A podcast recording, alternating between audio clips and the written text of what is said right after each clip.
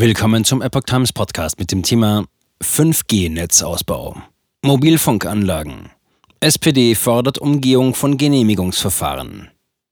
Ein Artikel von Maurice Vorgang vom 18. Januar 2023. Sendemasten sollen nach dem Willen der SPD künftig ohne zeitaufwendige Genehmigungsprozedere in Betrieb gehen. Eine Genehmigungsfiktion soll den Netzausbau künftig deutlich beschleunigen. Die SPD-Bundestagsfraktion will die Genehmigung von neuen Mobilfunkstandorten weitgehend freigeben. Das geht aus der internen Vorlage für die Klausursitzungen des Fraktionsvorstandes und der Fraktion am 12. und 13. Januar 2023 hervor, die golem.de vorliegt. Die von der SPD geplante Genehmigungsfiktion bedeutet, dass nach Ablauf einer Frist von drei Monaten eine automatische Genehmigung für den Bau eines Standortes erteilt wird. Die Behörden können diese im Zweifelsfall noch nachträglich ändern. Bitkom begrüßt Pläne der SPD. Dazu äußerte sich der Branchenverband der deutschen Informations- und Telekommunikationsbranche Bitkom in einer Pressemitteilung. Für den Hauptgeschäftsführer Dr. Bernhard Rohleder könne der Mobilfunkausbau viel schneller gehen.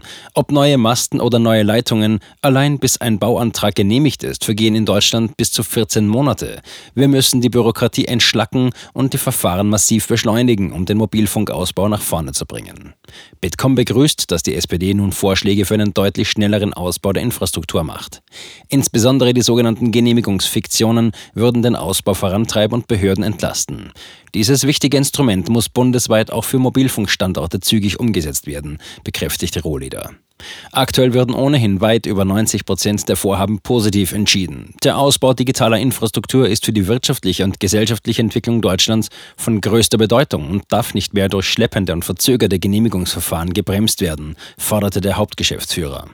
Dabei erwähnte er, dass Deutschlands Verbraucher zu Recht ein engmaschiges und leistungsfähiges Mobilfunknetz ohne Funklöcher erwarten würden. Schnellerer Netzausbau. Verschiedene Mobilfunkunternehmen arbeiten an einem stetigen Ausbau des Mobilfunknetzes in Deutschland. Epoch Times fragte bei Bitkom nach dem derzeitigen Stand des Netzausbaus und dem Ablauf der Errichtung von Sendemasten. Durchschnittlich dauerte es zwei Jahre, bis hierzulande ein neuer Mobilfunkanlagenstandort komplett fertiggestellt ist, so der Branchenverband. Dafür nannte Bitkom zwei Hauptgründe. Schwierige Standortsuchen und langwierige Genehmigungsverfahren. Aktuell sind weit mehr als 1000 Verfahren überfällig. Die Errichtung eines neuen Mobilfunkstandortes setzt zunächst voraus, überhaupt einen Grundstückseigentümer zu finden, der dieses für die Errichtung von Mobilfunkinfrastruktur bereitstellen möchte. Das gelinge laut Bitkom nicht immer. Eine gemeinsame Standortnutzung durch mehrere Mobilfunknetztreiber ist daher bereits heute geübte Praxis.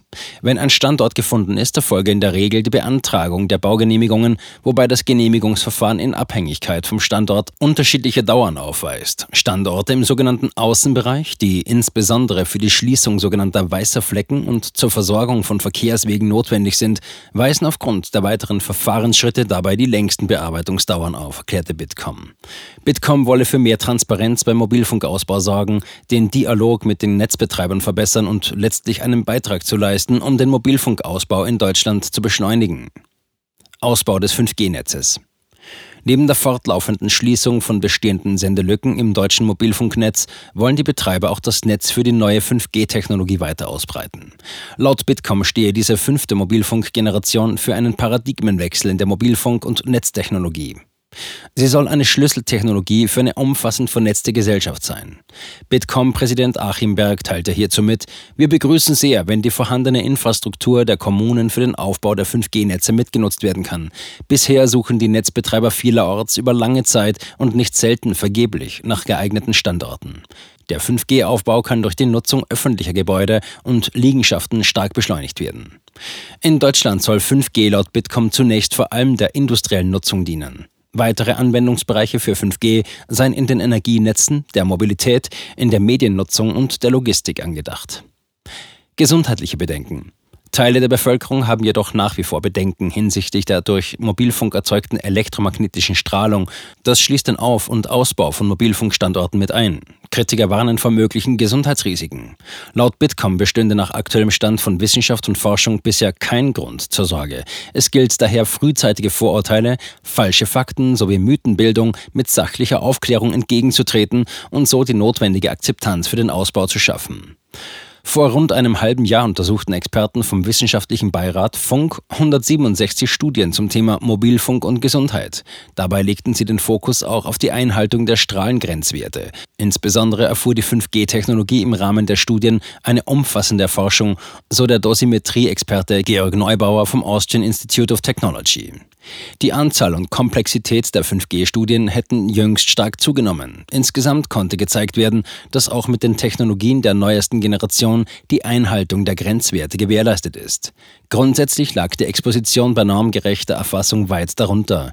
Dies gilt auch für 5G-Basisstationen, wird Neubauer auf FutureZone zitiert. Für elektrosensible Menschen könnten dennoch gewisse Gesundheitsrisiken bestehen. So wendeten sich laut dem Portal CEO bereits im Jahr 2018 einige Ärzte in einem offenen Brief an den Bundesminister für Verkehr und digitale Infrastruktur, Andreas Scheuer. Sie warnten vor den Auswirkungen für elektrosensible Patienten. Betroffen seien rund 6 bis 8 Prozent der Bevölkerung, die demnach unter dem Mikrowellensyndrom leiden, was sich unter anderem durch Migräne, Schmerzzuständen oder Depressionen äußern kann. Einen internationalen Appell sollen bereits mehr als 50.000 Unterstützer unterzeichnet haben. Dieser verweist auf Studien, wonach elektromagnetische Felder maßgeblich für verschiedenste Beeinträchtigungen des Menschen, der DNA, der Zellen und Organsysteme bei einer großen Vielzahl von Pflanzen und Tieren verantwortlich seien. Auch würden sie die heute wichtigsten Zivilisationskrankheiten Krebs, Herzerkrankungen und Diabetes fördern.